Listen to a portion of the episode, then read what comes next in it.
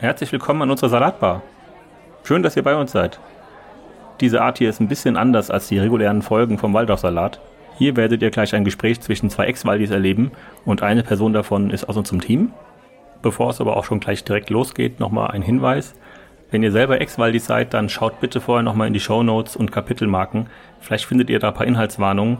Und wenn es euch mit dem Themen nicht so gut geht, dann hört einfach nochmal einen anderen Zeitpunkt rein oder holt euch jemanden dazu, mit dem ihr das zusammen anhören könnt. Und wenn ihr keine Ex-Waldis seid, schaut trotzdem mal rein, dann könnt ihr schon mal sehen, was euch gleich erwartet. Also seid gespannt auf eine ehrliche, zum Teil emotionale und spannende Unterhaltung. Und wenn die Musik hier gleich vorbei ist, dann geht es auch schon direkt los.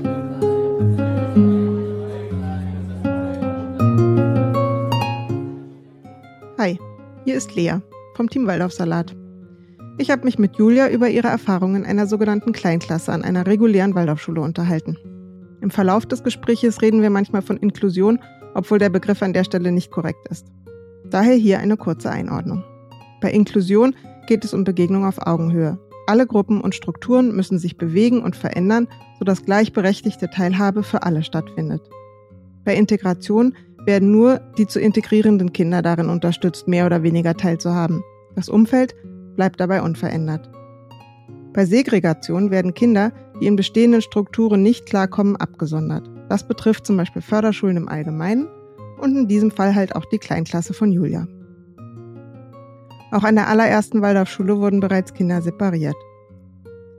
Schon im Jahr 1920, im April, noch nicht einmal ein Jahr nach Gründung, wurde eine sogenannte Hilfsklasse eingerichtet. Welche Kinder dorthin sollten, entschied Rudolf Steiner auf dem Alleingang. Wie die Kinder das damals erlebten, wissen wir nicht. Steiner hat jedenfalls regelmäßig in Lehrerkonferenzen irgendwelche medizinischen und psychologischen Diagnosen für einzelne Kinder rausgehauen. Oft auch inklusive Behandlungsempfehlungen wie den Verzehr von Blaubeeren, Arsen oder phosphorsaurem Kalk. Sprachübungen, Heileurythmie oder Anwendungen wie Schröpfen. Rudolf Steiner war dabei weder Arzt noch Psychologe noch ausgebildeter Pädagoge. Aber er hatte die Macht und das Ansehen. Wenn Julia jetzt gut 100 Jahre später erzählt, dass sie ohne eine Diagnose externer Fachkräfte in eine Förderklasse versetzt wurde, sehe ich da durchaus eine Tradition. Es wurden keine Förderziele kommuniziert und nicht geschaut, ob dieses Kind in der Kleinklasse vor diesem Hintergrund wirklich besser gefördert werden kann. Ihr Klassenlehrer hatte scheinbar schlicht die Macht, das so zu entscheiden. Über die anderen Kinder ihrer Kleinklasse wissen wir natürlich nicht, wie das ablief. Aber Machtstrukturen sind in vielen Waldorfschulen einfach wild. Nachdenklich gemacht hat mich mal wieder der Aspekt, wie wenig man als Waldorfkind solche Entscheidungen erklärt bekommen hat. Ich wusste auch nie, weshalb ich zur Heileurythmie musste. Genauso wenig wie bei anderen pädagogischen Maßnahmen. Man musste sich halt einfach ohne Erklärung in der neuen Situation zurechtfinden und oft erstmal durch Try and Error herausbekommen, was von einem nun erwartet wird, um zu signalisieren, dass man sich wie gewünscht entwickelt hat. Ob Julia sich in der Kleinklasse gut aufgehoben gefühlt hat oder das Gefühl hatte, dort falsch zu sein, war scheinbar nicht relevant. Ich jedenfalls bin sehr froh, dass Julia uns ihre Geschichte erzählt hat. Willkommen an der Salatbar. Ich bin Lea vom Team Waldorf Salat und mit mir an der Salatbar sitzt heute Julia. An der virtuellen Salatbar sozusagen. Julia war, so wie ich, auch auf einer Waldorfschule. Allerdings hat sie eine spezielle Waldorfschulform miterlebt, die ich so nicht kenne. Da bin ich selber ganz gespannt. Und zwar eine Waldorf-Förderschule mit Kleinklassen. Aber Julia, du darfst dich gerne einfach erstmal ein bisschen selber vorstellen. Hallo, ja, Herr, vielen Dank für die Einladung. Genau, ich bin Ende der 90er Jahre auf der Waldorfschule gewesen, aber jetzt nicht ab der ersten Klasse, sondern erst ab der fünften. Wieso, weshalb, erzähle ich gleich noch. Das heißt, ich habe vor allen Dingen die Mittelstufe und die Oberstufenzeit in der Waldorfschule erlebt und war da in der Zeit ähm, eben zweieinhalb bis drei Jahre in einer Kleinklasse, in einer sogenannten. Also die wird im Waldorf-Kontext eben Kleinklasse genannt. Und ja, und war dann eben auch in der sogenannten normalen großen Klasse in der Waldorfschule anschließend, so dass ich eben beides kennenlernen durfte und ja, gerne auch da über meine Erfahrung berichten möchte, einfach weil ich auch immer wieder festgestellt habe, dass gerade die Kleinklassen nochmal eine besondere Problematik zeigen, wie ich finde, und da einfach auch im öffentlich bisher ganz wenig von berichtet wird. Ja, es haben ja auch nochmal noch weniger Menschen Erfahrungen mit den Waldorf Förderschulen, weil es von denen nochmal deutlich weniger gibt. Also Waldorfschule sagt man dann so, glaub, ein Prozent ähm, aller ja, SchülerInnen äh, und in den äh, Förderschulen sind das ja sicher nochmal viel weniger. Genau, also du warst erst auf einer Grundschule, sagst du. Das heißt, genau. so die erste, so die, dieses, dieses ne, Lesen lernen, Schreiben lernen und die ganzen Basissachen ähm, hast du auf der Grundschule gehabt. Und wie bist du dann zur Waldorfschule gekommen? Genau, kurzer Einschub. Also es ist keine ähm, Waldorf-Förderschule, sondern nur eine ah. Schulklasse. Also das ist ein eigener Zweig an der Waldorfschule. Das heißt also eine Waldorfschule, die, ein, die einen Förderschulzweig hat quasi. Ah. Und da gibt es auch noch die mhm. sogenannten B-Klassen. Also die A-Klassen sind die normalen Großen, die B-Klassen sind die Förderschulklassen und dann gibt es an manchen auch noch die sogenannten C-Klassen. Das sind dann wirklich für Kinder mit äh, geistiger Behinderung oder stärker Behinderung, stärkerer Behinderung, Einschränkung.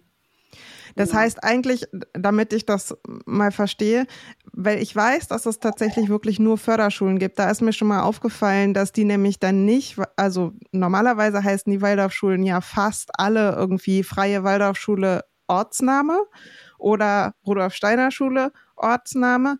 Und es gibt tatsächlich inzwischen auch gerade in den Städten, wo es mehrere Waldorfschulen gibt, auch noch welche, die dann nach irgendwie großen Waldorfpersönlichkeiten heißen, wie ähm, Eugen Kulisko oder ähm, naja, das gab noch, fällt mir jetzt nicht ein.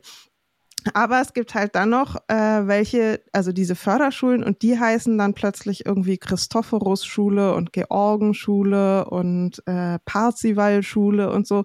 Also das fand ich da schon interessant, dass es da eine Distinktion allein schon in der Namensnennung gibt. Aber das, was du erlebt hast, war jetzt nicht eine reine Förderschule, sondern das war jetzt sozusagen eine Waldorf-Inklusionsschule oder? Also eigentlich ist das eine ganz normale Waldorfschule. Mit einem ähm, Inklusionszweig. Mit einem Zweig. Ah, okay. Mit einem Inklusionszweig. Und an der, an der ich war, da gab es äh, damals, aber ich glaube, das ist mittlerweile, es ist ja auch schon lange her, damals gab es halt diese Förderschulklasse auch nur alle zwei Jahre. Also das heißt, es gab eine ah. zum Beispiel eine 5b, eine 7b und eine 9b, aber keine, also das hat dann immer ja gewechselt. Mhm. Also es gab alle zwei Jahre quasi eine, eine, eine entsprechende Klasse dazu. Ah, okay, dann habe ich das, habe ich das, glaube ich, ein bisschen besser verstanden. Das heißt eigentlich, weil ich das bisher so gedacht hatte, dass das halt tatsächlich, also diese, ich habe von diesen A-Klassen, B-Klassen schon gehört, aber dass das jeweils so tatsächlich Schulen sind, also Waldorfschulen sind, die sich sehr auf Inklusion spezialisiert haben und ja dann auch entsprechend Personal und irgendwie sowas haben. Genau, und es ist, was halt auch einfach wichtig ist, finde ich, zu wissen, ist, es wird auch räumlich getrennt. Also es gibt die ähm, normalen großen Klassen sind in einem eigenen, sind im großen Bereich und dann gibt es einen kleinen extra also, also zumindest in der, in der Waldorfschule, in der mhm. ich war, also allgemein weiß ich es nicht, aber für die Waldorfschule, mhm. da gibt es einen extra ähm, Zweig, also einen extra Anbau quasi. Dort sind die, sind die Kleinklassen separiert. Ah, okay. Mhm. Genau, und diese, diese C-Klassen sind nochmal separiert. Und sie haben zum Beispiel auch in den Kleinklassen auch um, ähm, öfter mal noch eine Küche mit drin oder so. Also das ist dann heimeliger quasi. Weniger also Schule. Heimeliger, genau. genau. Und habt ihr, also um nochmal ein bisschen so beim Layout sozusagen zu bleiben, hat, hat sich das dann in äh, bestimmten Unterrichten, also Werken oder Sport oder in den Pausen oder in irgendwas gemischt? Oder war das tatsächlich so, dass das zwar offiziell die gleiche Schule war, aber vom Erleben her eigentlich das total parallel lief? Also die Pausen waren im gleichen Pausenhof auf jeden Fall. Und es kann mal sein, dass ähm, ja, dass, dass man sich vielleicht im Werkraum mal begegnet ist, also in den Werkstätten, aber eigentlich hatten sie ihren eigenen, also hat man da seinen eigenen Unterricht und begegnet halt den anderen Klassen einfach nur so auf dem Schulhof, wie, wie wenn man der normalen dritten Klasse begegnet, auch der vierten mhm. Klasse jetzt nur auf dem mhm. Schulhof. So. Ja. Und wusstet ihr voneinander immer so, also wer, ob jemand A oder B oder Klasse war? Genau, also das war sehr, sehr klar, wer in welcher Klasse war. Und ähm, also zumindest bei mir auf der Waldorfschule war das so, dass man alle auf dem Pausenhof eigentlich kannte und auch wusste, ja, wer in welcher so. Klasse war. Und ja. also da, wenn da mal ein fremdes Gesicht war irgendwie ja, ja, genau. ist, ist es sowieso total aufgefallen. Ja. Ja. Das ja, habe ich auch stimmt. in einer anderen Schule so auch nie erlebt, dass, dass man alle so kennt irgendwie und alle auch mal so eingeordnet hat. ja, das, das, eingeordnet, da sagst du was. Das ist tatsächlich ähm, rückblickend, finde ich das auch enorm, dass irgendwie, ja, ich meine, alle kennen, klingt ja immer so gesellig irgendwie, ne?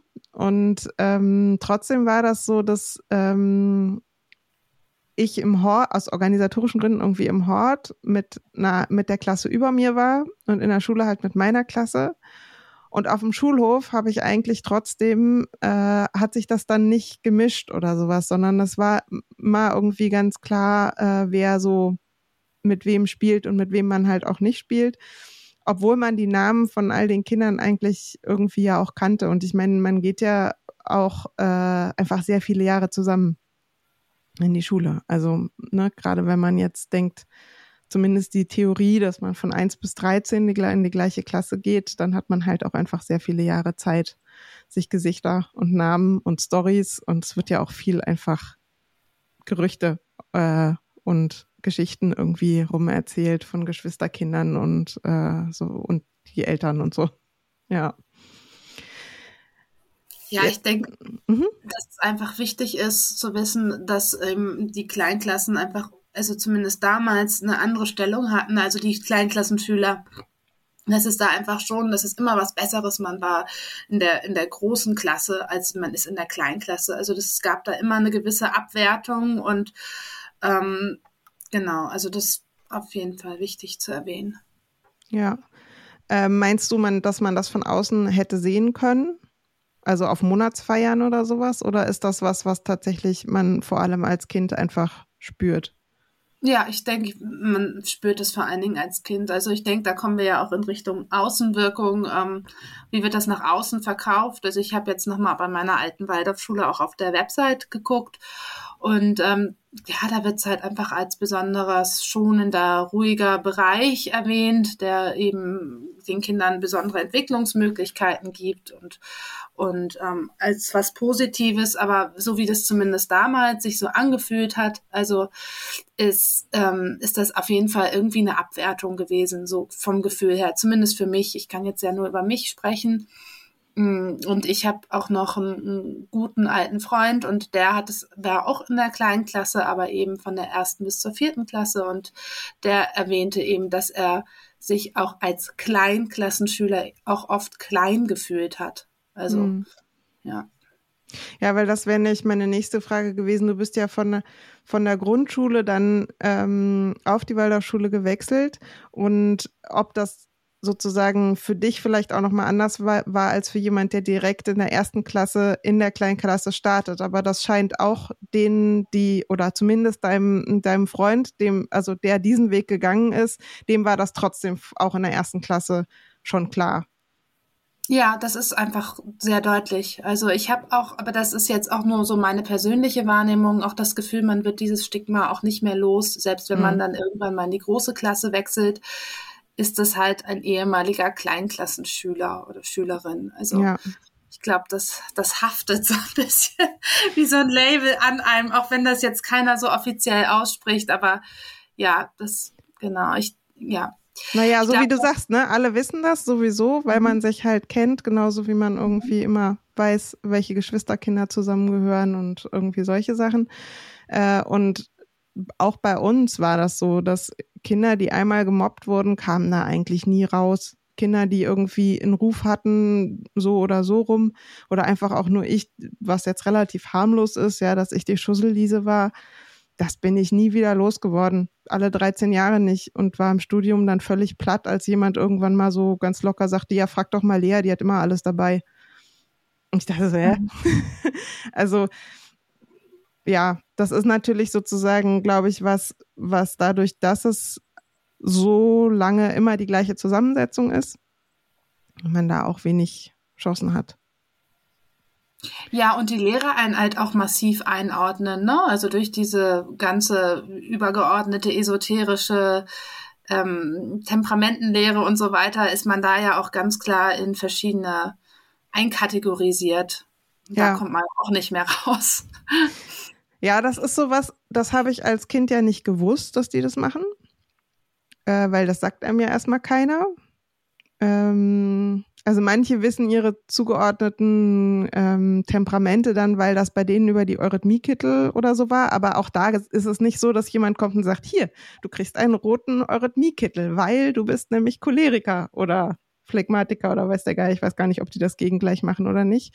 Sondern man kriegt den halt, weil man den kriegt und ohne Erklärung dazu. Aber jetzt so im Nachhinein denke ich, dass du da recht haben kannst, dass das auch auf jeden Fall damit reinspielt, dass ja auch die Lehrkräfte in so Kinderbesprechungen oder so ähm, ihre Kategorisierungen an Temperamenten und anderen Dingen ja auch miteinander abgleichen und auch nicht einfach verwerfen und sagen, ach, wir haben uns geirrt, ist doch ein anderes Kind. Nee, Sondern das, glaube ich, bleibt sehr konsistent dann auch einfach in der Außenwahrnehmung von einem selber als Kind. Vor allen Dingen ist man dadurch halt so gefangen. Also egal, man jetzt weiß, wie die einen Einordnung, man merkt halt, man ist eingeordnet mhm. und man kann sich da nicht wehren. Also man ist halt einfach, ähm, wie soll ich das sagen? Man, man ähm, wenn man jetzt zum Beispiel Mobbing-Opfer ist oder so, mhm. wenn man gemobbt wird und man sagt dann hier, da, da bin ich, ähm, das ist so und so gelaufen und äh, ich brauche hier Hilfe und Unterstützung. Wenn du aber eingeordnet bist, von wegen, ist ja eh immer irgendwie, weiß ich nicht, super emotional und ähm, keine Ahnung, also dann nimmt einen da ja keiner mehr ernst. Dann wird mhm. einem ja auch nicht geholfen. Dann wird einfach gesagt, ja, die reagiert halt immer irgendwie über ja. und ist ja eh so ein bisschen komisch. Und dann, dann wird da einfach gar nichts mehr getan. Dann wird nicht mehr auf das Problem geguckt, sondern nur noch, ja, das ist, die muss sich jetzt einfach noch ein bisschen entwickeln in ihrer, in ihrer Reife und dann das muss man vielleicht einfach laufen lassen. Also dadurch wird man ja auch nicht wirklich im Endeffekt tatsächlich ernst genommen und tatsächlich einem auch wirklich geholfen. Und ich habe das sehr gemerkt, wie so eine gläserne Decke. Also dieses äh, Feststecken in der Kleinklasse, wo es mir wirklich auch schlecht ging und es hört dir de facto keiner wirklich zu und es interessiert auch keiner und im Endeffekt bestätigen sie sich gegenseitig ihr Bild, das sie eh von dir haben. Hm.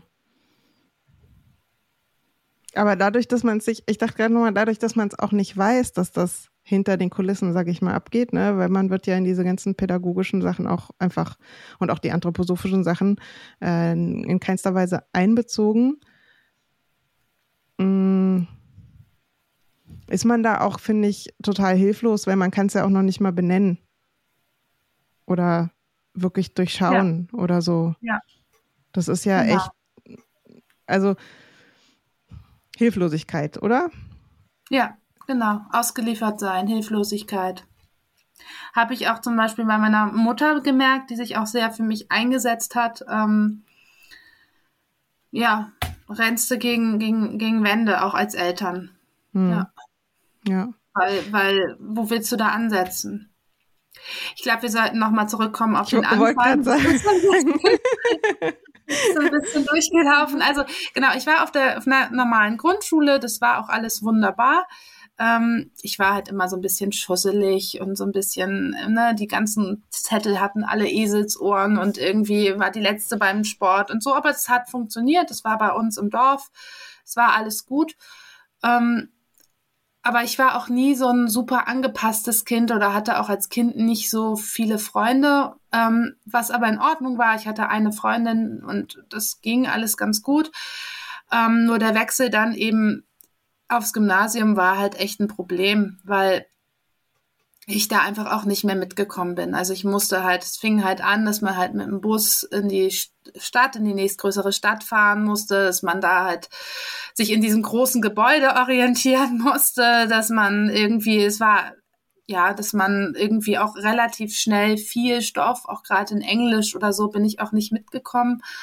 Ähm, und es mir einfach auch nicht gut ging. Und meine Mutter ähm, einfach sich überlegt hatte, dass ich wieder mehr Erdung brauche, also mehr anpacken, wirklich mit den Händen was machen, so ein bisschen raus aus dem Kopf war ihre Vorstellung damals und so ein bisschen mehr rein ins Tun und ins Machen. Mm, genau. Ich ver verstehe den Ansatz und sie hat damals auch wirklich an die damalige, in, in der an den damaligen Klassenlehrer der Waldorfschule, ich glaube, super lange Briefe noch geschrieben und so. Also sie musste schon sehr viel Einsatz zeigen, damit ich da überhaupt auch aufgenommen werde in die, in die große fünfte Klasse dort. Hm, ich ordne das heutzutage ein bisschen anders ein, aber ich schilder das jetzt einfach mal so, wie sie das mhm. damals, warum sie das damals so mhm. entschieden hat, was ich auch nachvollziehen kann. Und dann war es halt so, dass ich dort am ersten oder zweiten oder dritten Tag den Lehrer kritisiert habe, weil er einen Rechtschreibfehler gemacht hat Ui. an der Tafel. ich weiß nicht mehr welchen. Aber das hat den völlig aus der Fassung gebracht. Damit konnte er überhaupt nicht umgehen. Der hat halt, ja, ne, wenn man das Konzept hat, der Lehrer als Priester und da kommt ein Kind von außen, sagt, hier, Rechtschreibfehler. Sowas Profanes auch noch.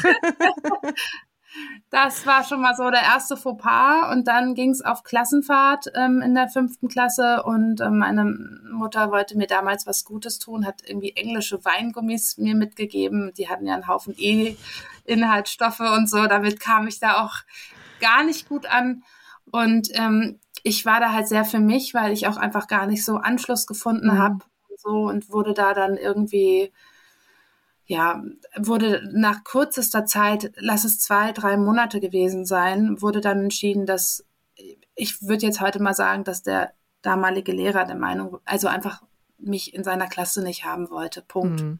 Ja. ja.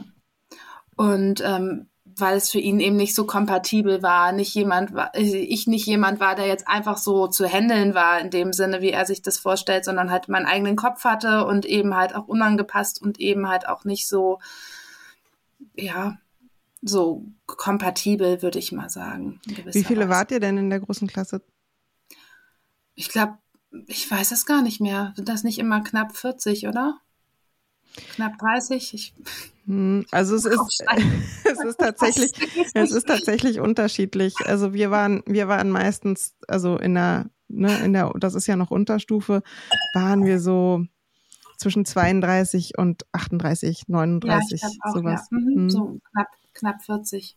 Ja, weil ich finde, das ist schon manchmal noch ein bisschen, also um so ein Gefühl dafür zu kriegen, dass ein, ein, eine Lehrkraft dann auch mit irgendwie Schüler oder mit Kindern, die irgendwie vielleicht einfach mehr Aufmerksamkeit, mehr Unterstützung brauchen in einer Klasse mit knapp 40 Kindern einfach auch nochmal anders gefordert sind und auch alle Epochen immer vorbereiten müssen. Also ich will den Lehrer in keiner Weise in Schutz nehmen, aber es ist ein, aus meiner Sicht durchaus ein, ähm, ein konzeptuelles, konzeptionelles heißt das, glaube ich, ne? Problem, dass man von Lehrkräften erwartet, dass sie das stemmen und dass das einfach eine für die allermeisten und auch für die allermeisten Klassenzusammensetzungen einfach eine Überforderung ist, dass das so nicht funktionieren kann, irgendwie auch.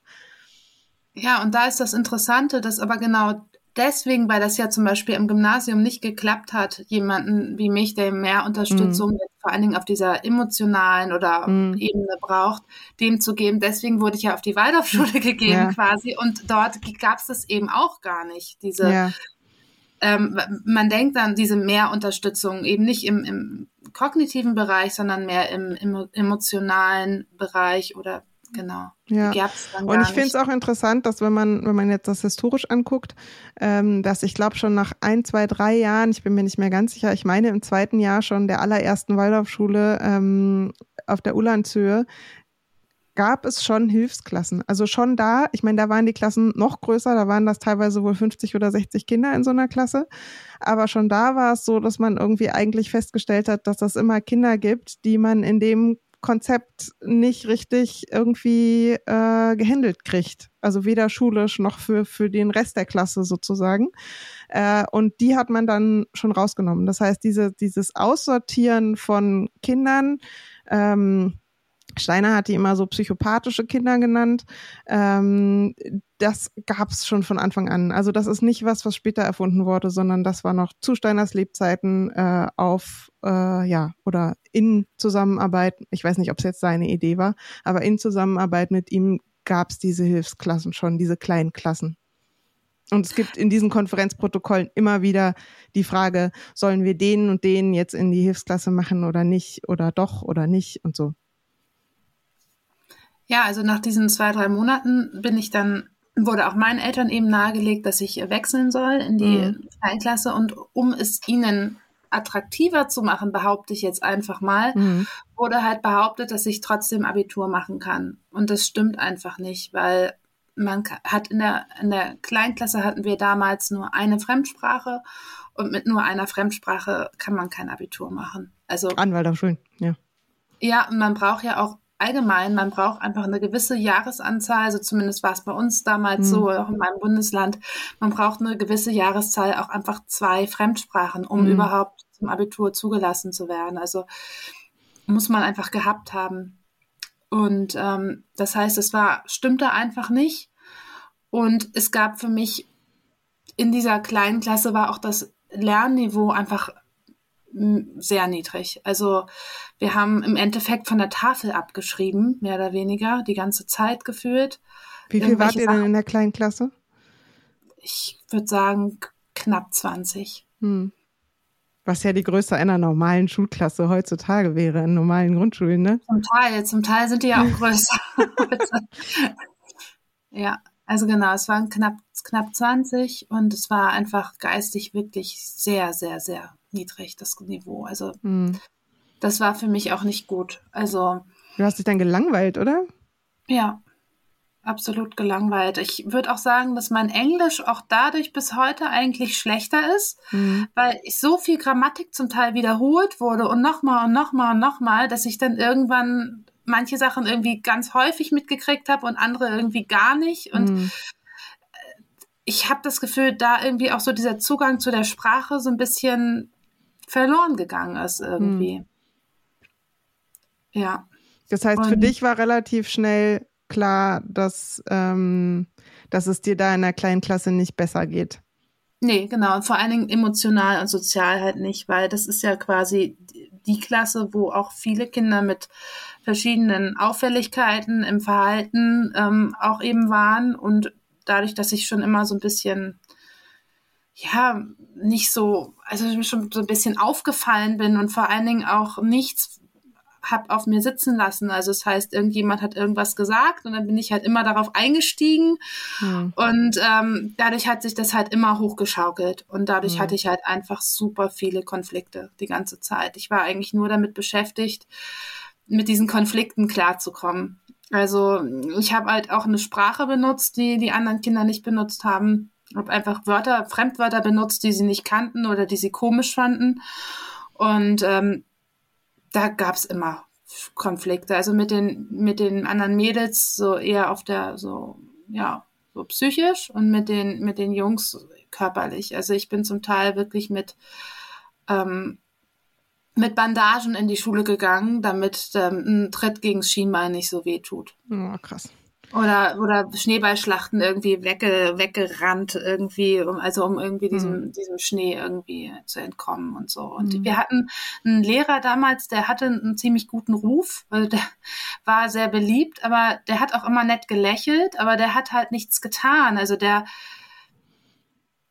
der hatte kein Standing äh, also, äh, in gewisser Weise. Der war so, so passiv lächelnd, aber da kam halt nicht viel Unterstützung. Und meine, meine Mutter hat damals auch echt Telefonate geführt mit den anderen Eltern und aber das hat auch alles nicht viel gebracht. Und ich weiß noch, dass ich jahrelang auch wirklich so dieses Alter 13 deswegen auch so mit am schlimmsten fand, mhm. weil das so dieses ausgeliefert sein und so, ja, irgendwie unbeliebt sein, aber irgendwie da auch nicht rauskommen können und irgendwie geistig halt unterfordert sein. Klar, es gab auch positive Seiten. Zum Beispiel hatten wir ja Gartenbau und da habe ich dann auch selber zu Hause angefangen, Hochbeet anzulegen und auch zu Gärtnern und ähm, habe dann auch später eben auch in Werken einige einige schöne Dinge ausprobiert und habe viel Musik, habe viel Klarinette gespielt und musiziert und so. Also vor allen Dingen dann eben auch Klarinettenunterricht zu Hause gehabt. Und da gab es so Ausflüchte, die mhm. mir auch gut getan haben. Genau. Und das Interessante ist, dass ich erst aus der Kleinklasse rauskam, als ich eben nicht mehr auf, angesprungen bin auf diese ganzen Dinge, also auf dieses ganze, auf diese ganzen, ja, also ich bin da nicht mehr drauf angesprungen auf diese ganzen Mobbing-Geschichten mhm. der, der MitschülerInnen, sondern ähm, habe einfach nicht mehr ständig was erwidert, sondern bin dann halt ruhig geblieben. Und ich hatte im Endeffekt einfach kapituliert. Hm. Und in dem Moment, wo das der Fall war, da hieß es dann, ah ja, jetzt ist sie reif für die große Klasse. Und da ich nicht zurück in die parallel große Klasse konnte, weil da ja der Lehrer war, der mich nicht mochte, hm.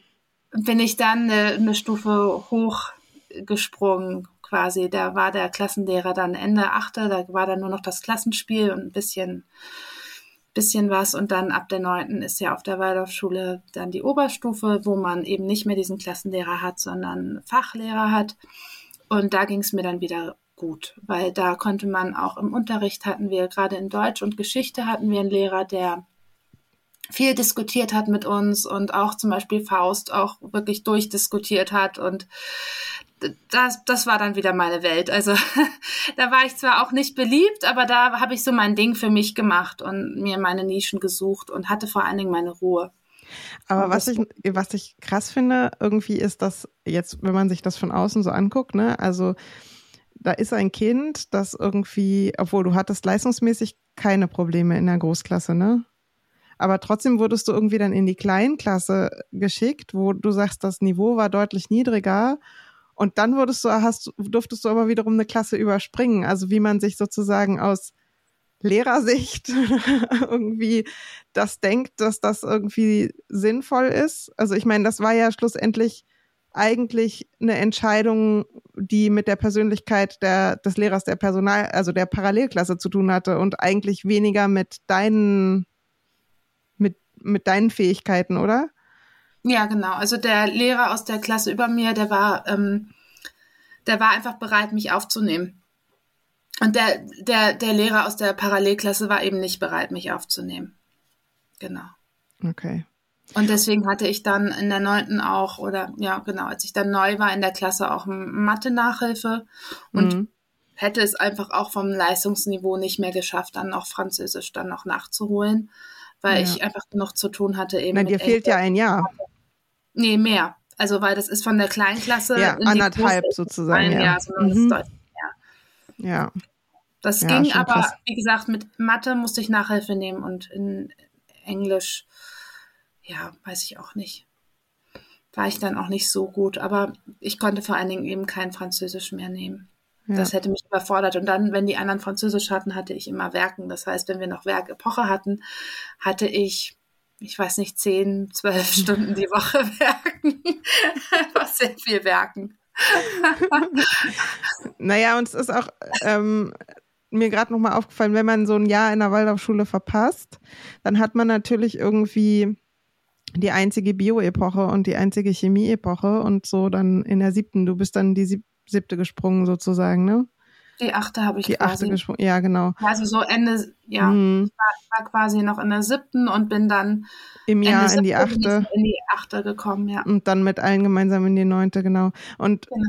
was mir halt auch schon mal, was ich so als Vermutung hatte, ist, dass gerade auch in den naturwissenschaftlichen Epochen vieles gar nicht wirklich aufeinander aufbaut. Vielleicht in Bio noch am ehesten, aber dass das eher so geschlossene Themengebiete sind und wenn man da eine Epoche verpasst hat, dann fällt das nicht unbedingt in der nächsten Epoche auf, weil die sich mit was ganz anderem beschäftigt. Das heißt, genau. ja. Ne? Also das ist mir dann, genau, also meine Schullaufbahn geht ja noch weiter. Also ich habe dann, mhm. der Waldorfschulabschluss ist ja nach der zwölften Realschulabschluss. Da habe ich auch den, den besten des Jahrgangs gemacht. Also man muss dazu sagen, die, die, die, die sowieso Abitur machen, die haben gar keinen Realschulabschluss gemacht. Ne? Mhm. Also klar war, die schaffen das Abitur. Aber von allen denen, die den Realschulabschluss gemacht haben, habe ich ja, habe ich den besten gemacht. Und dann bin ich ähm, drei Jahre, bei uns hieß das äh, Fachgymnasium und habe dann quasi die elfte und zwölfte, also auf der Waldorfschule gemacht und dann nochmal auf dem Fachgymnasium. Ja und habe dann ähm, Abitur gemacht, genau. Und deswegen finde ich vielleicht nochmal zu, zu, zur Einordnung für diejenigen, die das so nicht kennen, wie das funktioniert, dass die die Zulassung auf einem Gymnasium oder einer, auf was warst du, einer Berufsfachschule oder? Genau, so eine Berufsfachschule. Mhm. Genau, geht halt dann sozusagen mit Realschul Abschluss äh, mhm. oder MSA heute oder mittlerer Schulabschluss, wie auch immer das heißt. Und dann fängt man ja an, schon Punkte auch fürs Abi zu sammeln und Kurse zu wählen und so. Das heißt aber, wenn man den Realschulabschluss, den man normalerweise in der zehnten macht, an der Waldorfschule nach der zwölften abgelegt hat, muss man halt dann wieder, weil die anderen den nach der zehnten haben, in die elfte zurück, um dann da auch wieder im Kurssystem weiterzumachen und die und die Punkte zu sammeln. Das heißt, ähm, ja, man muss dann auf jeden Fall nochmal wieder zurück. Genau, zwei Jahre, was in meinem Fall jetzt nicht so schlimm war, weil ich hatte ja eine Klasse übersprungen, was ja. ich unter normalen Umständen auch nie gemacht hätte. Ja. Und von daher war es wie, als wenn man einmal sitzen geblieben wäre. Ja. Also alles okay. Ich finde halt den Vergleich auch noch super spannend, ähm, 11., 12. Waldorfschule und eben mhm. Fachgymnasium, weil ich festgestellt habe, genau in diesen Naturwissenschaften war ich extrem zurück. Ich glaube, dazu kommt auch, dass es mir auch nicht liegt. Also dieses Naturwissenschaftliche und dann noch wirklich wenig Bildung in dem Bereich. Also da, ja, da hatte ich schon, da hatte ich auch Ernährungslehre mit Chemie und so. Also das war schon echt eine Herausforderung. Also ich hatte auch gar nicht alle naturwissenschaftlichen ähm, Fächer dort, weil das eben so eine, ein Fach, also ein Abitur mit einer bestimmten Fachrichtung war in Gesundheit mhm. und Soziales. Das heißt, ich hatte eben Chemie, Ernährungslehre mit Chemie und Gesundheit, das so ein bisschen Richtung mhm. Medizin geht. Hm, das war schon auch eine Herausforderung, weil da hatte ich wirklich sehr, sehr wenig Vorbildung, vor allen Dingen in mhm. Chemie. Mhm. Genau. In anderen Fächern wiederum, also gerade Deutsch, Geschichte, gerade wenn ich vergleiche, wie wir Faust behandelt haben, haben wir das an der Waldorfschule viel gründlicher gemacht. Wir haben viel mehr reflektiert, viel mehr drüber diskutiert, uns damit wirklich auch in der Tiefe auseinandergesetzt, als das ähm, jetzt an dem, an dem Fachgymnasium der Fall war. Da war das ja, viel oberflächlicher. Genauso auch mit der Kurvendiskussion in, in Mathematik. Wir haben die in der, in der Waldorfschule wirklich besprochen, warum das so ist und warum das so funktioniert, haben das wirklich versucht herzuleiten und so weiter. Und am Fachgymnasium war das vielmehr einfach nur eine Abarbeitung. Genau, also ich würde schon sagen, dass sich die, die Oberstufenzeit an der Waldorfschule schon auch so für mich rückblickend auch positiv war Ganz im Gegensatz aber eben dazu die Kleinklassenzeit in der Mittelstufenzeit. Dazu muss mhm. man wohl sagen, die Mittelstufenzeit an der Waldorfschule ist eben fünfte bis achte und Oberstufe ist neunte bis zwölfte. Mhm, genau. Und deine Mittelstufenzeit war sozusagen dann nochmal ein Jahr kürzer. Ja, zum Glück.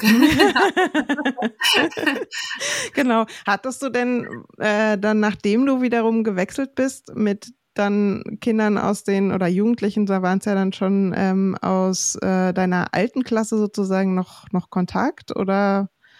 Ja, genau. Also weil du hast ja, eigentlich warst du ja in drei verschiedenen Klassen. Gab es da dann irgendwie Kontakte zu den anderen? Also ich hatte zu, zu der einen aus der kleinen Klasse ähm, habe ich bis heute Kontakt. Also wir hm. waren auch wir waren auch Trauzeugen und hm. ähm, eine lange Freundschaft auch irgendwie die sich vor allen Dingen auch noch intensiviert hat nach der Schulzeit, würde mhm. ich sagen. Ja, genau. Doch, mit der einen, mit der einen schon. Weil das ist ja dann, wenn alle immer genau wissen, wer in welche Klasse geht und mit wem man was zu tun hat. Und so ist das ja manchmal, finde ich, gar nicht, auch gar nicht so einfach, da so die, diese Grenzen zu überschreiten, sozusagen, also eine Klasse zu wechseln.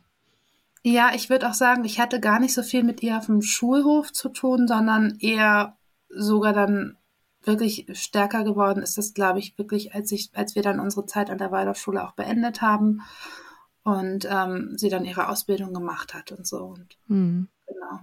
Ja. Hast du mal oder hast du äh, selber eine, ein Gefühl dafür, ob deine Eltern oder deine Mutter das irgendwie anders entschieden hätten, wenn sie vorher die korrekten Informationen gehabt hätten? Ja, ich denke schon. Also das mit dem, mit dem Abitur, also gerade mein Vater hat das auch ein paar Mal noch erwähnt, dass, ähm, dass sie das schon echt auch eine Frechheit fanden, dass sie das eben nicht wussten, dass man da eben kein Abitur machen kann. Ich ja. würde auch heutzutage, heutzutage würde ich auch sagen, dass es nicht richtig ist, ein Kind, das ähm, geistig relativ fit ist, aber ich sag mal so eben schusselig ist und irgendwie ähm, mehr Zuspruch braucht und mehr ein bisschen mehr Zuwendung braucht und vielleicht auch mit diesem ganzen sich schnell verläuft und all diese mhm. Dinge. Ich denke nicht, dass es richtig ist, dem Kind sozusagen das Geistige oder das, das Intellektuelle dann zu nehmen. Ja, ich glaube, das war ja, auch so ein bisschen ja. der Ansatz zu sagen, man nimmt das, damit man das Kind mehr erdet. Und ich glaube, also das ist, finde ich, mittlerweile den falschen Ansatz. Ich denke, man muss dem, man muss trotzdem ihm Futter geben, also dass man, dass, dass ich hätte einfach Futter gebraucht, dass ich mich ja. trotzdem weiterbilden kann und so. Und trotzdem natürlich auch das Gegengewicht, dass man sagt, okay, jetzt mehr in Wald oder mehr handwerkliches oder mhm. künstlerisches, aber nicht nicht das, wo man eigentlich gut ist und wo man eigentlich sich auch ein Talent hat, zum Beispiel sich, sich mit Dingen auseinanderzusetzen oder die zu hinterfragen oder mal kritisch zu beleuchten, dass, wenn das immer als Schwäche ausgelegt wird oder als, als störend oder so, wie das ja dann auch in der Kleinklasse war, ne, ähm, schwächt man das Kind eigentlich damit, finde hm. ich. Ja, ich habe mich, ich habe mich da auch lange gewundert und habe jetzt noch mal mehr herausgefunden, dass der Ansatz, der also der aus der Anthroposophie sozusagen immer ist, dass man keine Einseitigkeiten entwickelt, sondern dass man immer möglichst harmonisch sein soll. Das heißt, wenn ein Kind ähm, sich intellektuell, und ich bin eigentlich halt auch so ein intellektuell interessiertes Kind, sich total irgendwie da, ja, gerne Futter holt und das total, ne, gerne davon mehr hätte, dann macht man das absichtlich nicht, weil das diese Einseitigkeit fördern würde.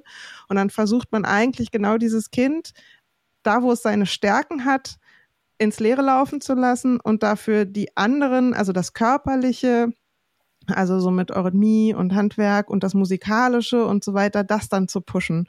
Und ähm, bei mir und bei, bei dir denke ich auch, es war das Musikalische auch was, was irgendwie gut und wichtig war, aber das ist ja auch nicht bei allen Kindern so. Also nur weil man jetzt sozusagen ähm, äh, ja also die, die Stärken sind ja unterschiedlich irgendwie bei Kindern äh, veranlagt. Und ich finde dieses, diese Idee, dass man die Stärken absichtlich nicht stärkt, finde ich aus heutiger Sicht total absurd, weil das ja tatsächlich so wie du sagst, ne, wenn man wenigstens weiß, das kann ich, das macht mir Freude, da läuft was, dann hat man da ja auch ein ganz anderes Selbstbewusstsein oder eine, eine Sicherheit auch mit den anderen Dingen, die irgendwie schwierig sind, auch umzugehen irgendwie oder zu sagen, okay, das das fällt mir schwer, aber da kann ich kann ich Dinge gut. Ja, und wenn man dann das so labelt, ja, die ist halt verkopft und ja, verkopft. nicht immer so kritisch und, ähm, und dann eben die anderen Kinder auf den Zug aufspringen, weil sie einfach auch da gar nicht mitkommen, ne? Mhm. Bei den Fremdwörtern und bei dem, was man sagt und dann man dadurch einfach nur noch klein gemacht wird und gehänselt wird, dann geht es halt total nach hinten los und damit schwächt man halt das Selbstbewusstsein ähm, so super stark. Naja, und da sind ja, finde ich, gerade sowas wie die Zeugnissprüche auch schon prädestiniert dafür. Also, dass man irgendwie vor der ganzen Klasse ähm, immer den zwar poetisch verbrämt, aber den Hinweis der Lehrkraft kriegt irgendwie, ähm, ja, wo man so seine Baustellen hat und was man jetzt irgendwie wachsen soll. Genau, und deswegen ist dieses angeblich Heimelige, ähm, gerade in diesen kleinen Klassen, das finde ich einfach ganz, ganz wichtig, dass man, dass ich kann natürlich nicht darüber sprechen, wie es heute im Detail ist, weil ich das nicht weiß. Aber ähm, ich weiß, dass es damals für uns wirklich ähm, eben nicht heimelig war und nicht irgendwie ein geschützter Raum und so, sondern ganz im Gegenteil. Was ich ähm, nochmal krass finde, ist irgendwie, dass du gesagt hast, also ich meine, wir haben eine Kleinklasse, wo alle wissen, dass das Kinder sind, die halt aus einem Grund in der Kleinklasse und nicht in der Großklasse sind, weil sie, warum auch immer, scheinbar überfordert sind mit dem, was in der Großklasse irgendwie passiert. Und dann aber so eine Sachen, wie die du geschildert hast mit irgendwie Gewalt und Mobbing, dann aber keine, also da müsste man doch dann, wenn man vorher schon weiß, dass das die Kinder sind, die irgendwie in der Großklasse nicht zurechtkommen, dann da ein besonderes Augenmerk drauf haben. Aber du hast gesagt, das wurde bei euch halt auch total laufen gelassen. Genau.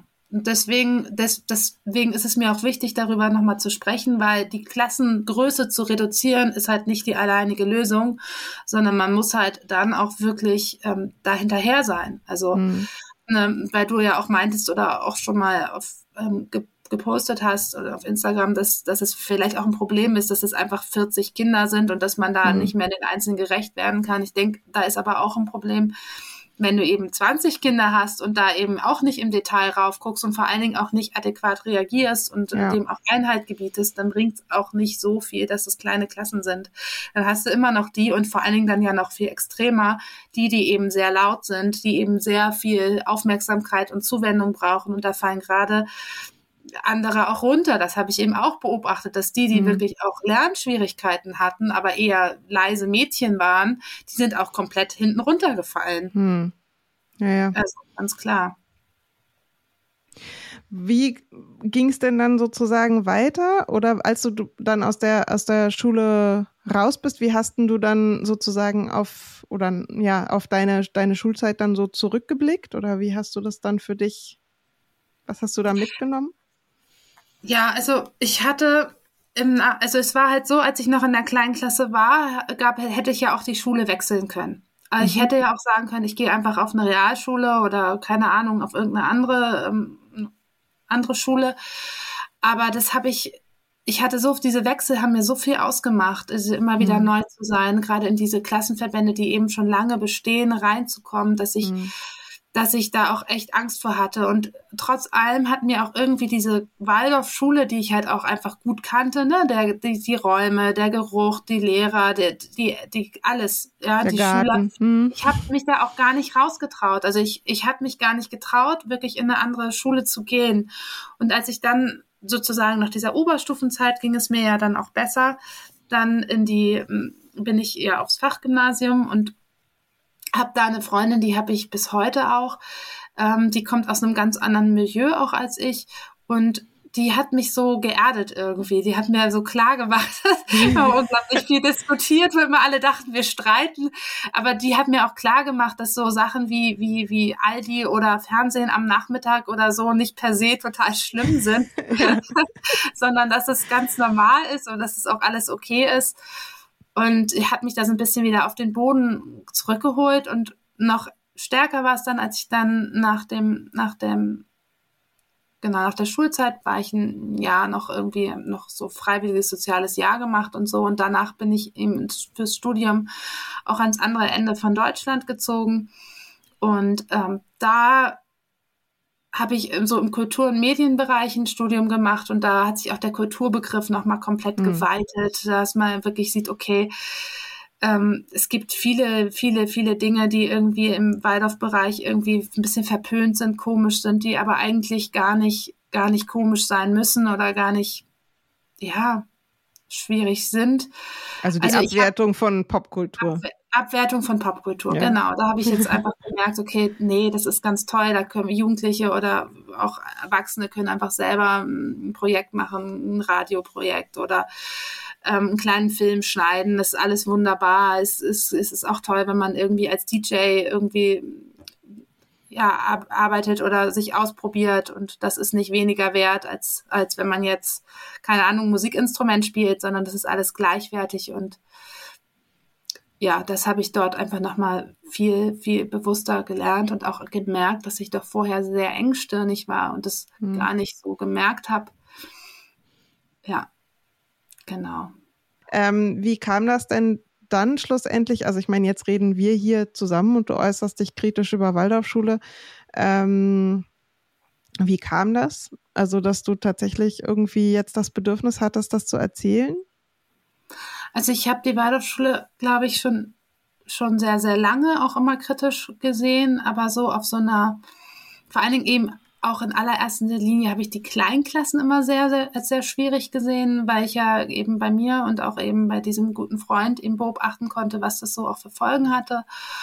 Und eben halt auch, genau, bei diesem guten Freund, der hatte halt auch eine starke Legasthenie, Leserechtschreibschwäche und ähm, der hat in diesen vier Jahren gar nicht lesen und schreiben gelernt und hatte auch keine Unterstützung weiter gefunden. Und das Problem, was er dann eben auch gesehen hat, ist, dass, ähm, dass es diese Wechsel von, dass man so abhängig ist von seinem Lehrer, also mhm. oder von seiner Lehrerin. Und ähm, ja. wenn, wenn die den Förderbedarf nicht sieht und wenn diese Person eben nicht darin unterstützt, dann ist man dem, dann wird eben nichts getan und dann also dieses Gefühl von, von hängen gelassen werden und, und so, ich denke, das haben wir alle beide einfach auch sehr stark erlebt. Das war einfach schon ein Grund, was ich immer als schwierig gesehen habe, diese Abhängigkeit von den Lehrern. Und ich hab, hatte auch immer eher so ein emotionales Problem mit, mit Waldorf. Also ich hatte zum Beispiel, als wir uns dann bei unserer Tochter, bei unserer großen Tochter, es darum geht, wo die, wo die geboren wird, hatten wir uns halt für ein Geburtshaus entschieden, die auch wieder so gewisse An, ja, so Anleihen mhm. an, an, an Waldorf oder an Anthroposophie und uns empfohlen haben, dann eben, falls es Probleme gibt, ins anthroposophische Krankenhaus zu gehen. Da war für mich klar, das mache ich auf gar keinen Fall, weil ich mich da einfach nicht wohlfühle und auch nicht mhm. sicher fühle. Mhm. Ähm, geht für mich nicht. Und wir haben dann eben halt auch ähm, uns dann für den Notfall eben für, für ein städtisches Krankenhaus entschieden, das nicht so viel Intervention macht. Genau. Und das war aber immer eher so eine emotionale. Also ich hatte schon sehr, mhm. sehr lange ein, ein emotionales Problem mit der, mit der Waldorf-Schule und dann wirklich aber auch die Auseinandersetzung mit den Theorien und so weiter. Und das kam jetzt im Grunde auch eigentlich auch durch dich vor allen Dingen, weil du hast dich ja sehr, sehr viel damit auseinandergesetzt auf Instagram und davon habe ich doch sehr profitiert, weil ich das, glaube ich, auch so mit von Anfang an einfach so mitbekommen habe, diese Auseinandersetzung. Und ich dazu parallel mich dann eben nicht in der Tiefe, aber dann doch auch immer wieder sehr viel mitnehmen konnte, warum die Dinge so sind, also die ganzen Hintergründe viel besser verstehen konnte. Ja, ja sonst denkt man immer erstmal, es lag an dem Lehrer, ne? Oder es lag an. Genau, oder eben an der Kleinklasse. Also ich, ja. mir war zum Beispiel lange gar nicht klar, dass man auch in großen Klassen von der Tafel abgeschrieben hat. Das wusste ich überhaupt ah, nicht. Ja, ja. Ja, doch, noch und nöcher. Das ist nur ein Kleinklassenthema gewesen, weil das war ja in der Oberstufe dann kein Thema mehr. Ja, das stimmt. Ja. Ja, ja, das stimmt. Das wird dann deutlich, das wird dann deutlich weniger. Ja, ja. Das ist wahr. Ja, interessant. Ja. Ja, ich danke dir, Julia, dass du uns äh, erzählt hast, wie es bei dir war. Ähm, viel Neues nochmal gelernt, also ich. Weil das mit den kleinen Klassen bei uns tatsächlich so, ja, ich das, ich das nicht kannte. Ja, vielen Dank auch, dass ich darüber erzählen konnte hier, dass ich da den Raum haben kann, weil es mir einfach auch wichtig ist, da so ein bisschen Aufklärungsarbeit zu betreiben, gerade eben auch, dass die Förderung an, an Waldorfschulen eben nicht immer optimal war. Ähm, über die heutige Zeit kann ich im Detail nicht sprechen, weil ich nicht drin mhm. bin. Aber ich weiß, dass es auf jeden Fall in der Vergangenheit nicht nur für mich, sondern auch für andere einfach auch schwierig war. Ähm, und eben dort die Förderung, die man gebraucht hätte, eben nicht bekommen hat. Auch in den kleinen Klassen nicht. Genau, das hätte ich dich jetzt als nächstes fragen wollen. Was ist so das, was du, was du mitgeben willst, was so dein, dein Wunsch ist, dass Leute hören? Und das, glaube ich, hast du jetzt gerade schon wirklich gut, gut zusammengefasst. Ein Aspekt, der mir jetzt bei dem Gespräch noch aufgefallen ist, ist, dass es doch relativ viel darum ging, auch was ist mit Geborgenheit oder mit Ruhe oder so gemeint und äh, wie wird das dann auf der anderen Seite irgendwie erlebt. Also diese Diskrepanz dazu, ne, dass finde ich mhm. auch die Räume ja. und die Räumlichkeiten oft auch so aussehen und das auch immer so beschrieben wird. Die genau. Kinder kriegen mehr Hülle und mehr Struktur und dies und jenes und dass das aber im Erleben von uns äh, oft gar nicht so war. Genau, also eine Freundin von mir, die jetzt auch noch ein Kind auf der Waldorfschule hat, auf der ich damals war, meinte auch, die haben da ja Küchen, die, dass sie da wohl Küchen haben in den Kleinklassen und dass das wohl auch wegen der stärkeren Geborgenheit und so, so, so sei. Und ähm, ja. Ja, und die Geborgenheit nicht. kommt halt nicht durch die Küche, sondern dadurch, dass du dich sicher fühlst. Und wenn man irgendwie ja. Gewalt und Mobbing laufen lässt, dann hilft halt so eine Küche im Raum auch nichts. Genau, also wir müssen natürlich dazu sagen, dass wir das nicht wissen, wie das ja. heute der Fall ist. Aber so war das zumindest damals für mich genau. gefühlt auf jeden Fall, ja. Ja, ich glaube, ich, ich glaube, was mich da immer halt so ein bisschen piekst, ne, ist, dass ich halt so das Gefühl habe, dass, ähm, und ich, vielleicht war das auch mit so dein Anliegen, dass das halt alles immer so gut aussieht. Also, dass man Eltern halt wirklich total gut und irgendwie scheinbar optisch plausibel darlegen kann, wieso das eine gute Entscheidung ist. Und das dann sich in der Realität, gelebten Realität gar nicht so unbedingt so abbildet, wie es irgendwie äh, versprochen und erzählt wird. Und gleichzeitig der Ausstieg wiederum auch nicht so einfach ist.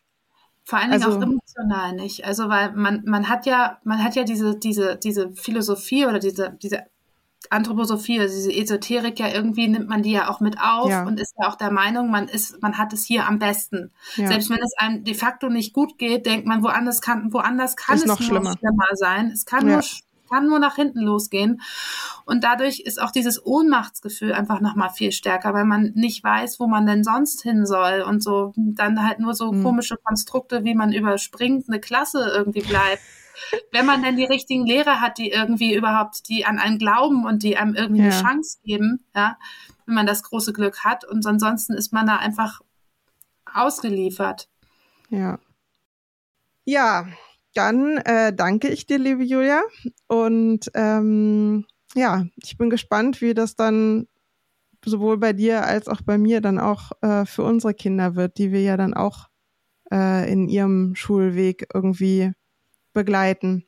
Also mich, wenn mich das jetzt auch nochmal irgendwie berührt hat, dass natürlich deine Eltern einfach auch natürlich das Beste für dich wollten und das versucht haben, gut zu entscheiden für dich, genauso wie wir versuchen werden, das gut zu entscheiden für unsere Kinder. Und wenn man da nicht reinen Wein eingeschenkt kriegt, dass das dann ähm, ja schwierig ist. Zumal es damals noch viel schwieriger war ohne Internet. Ja, das so. stimmt. Genau. Insofern wünsche ich, wünsche ich uns, uns und unseren Kindern irgendwie Glück. Das wünsche ich uns auch. Dass wir das gut hinkriegen mit der Schulzeit für, für unsere Kinder, dass wir sie da als Eltern gut begleiten können. Vielen Dank für deinen Besuch an der Salatbar.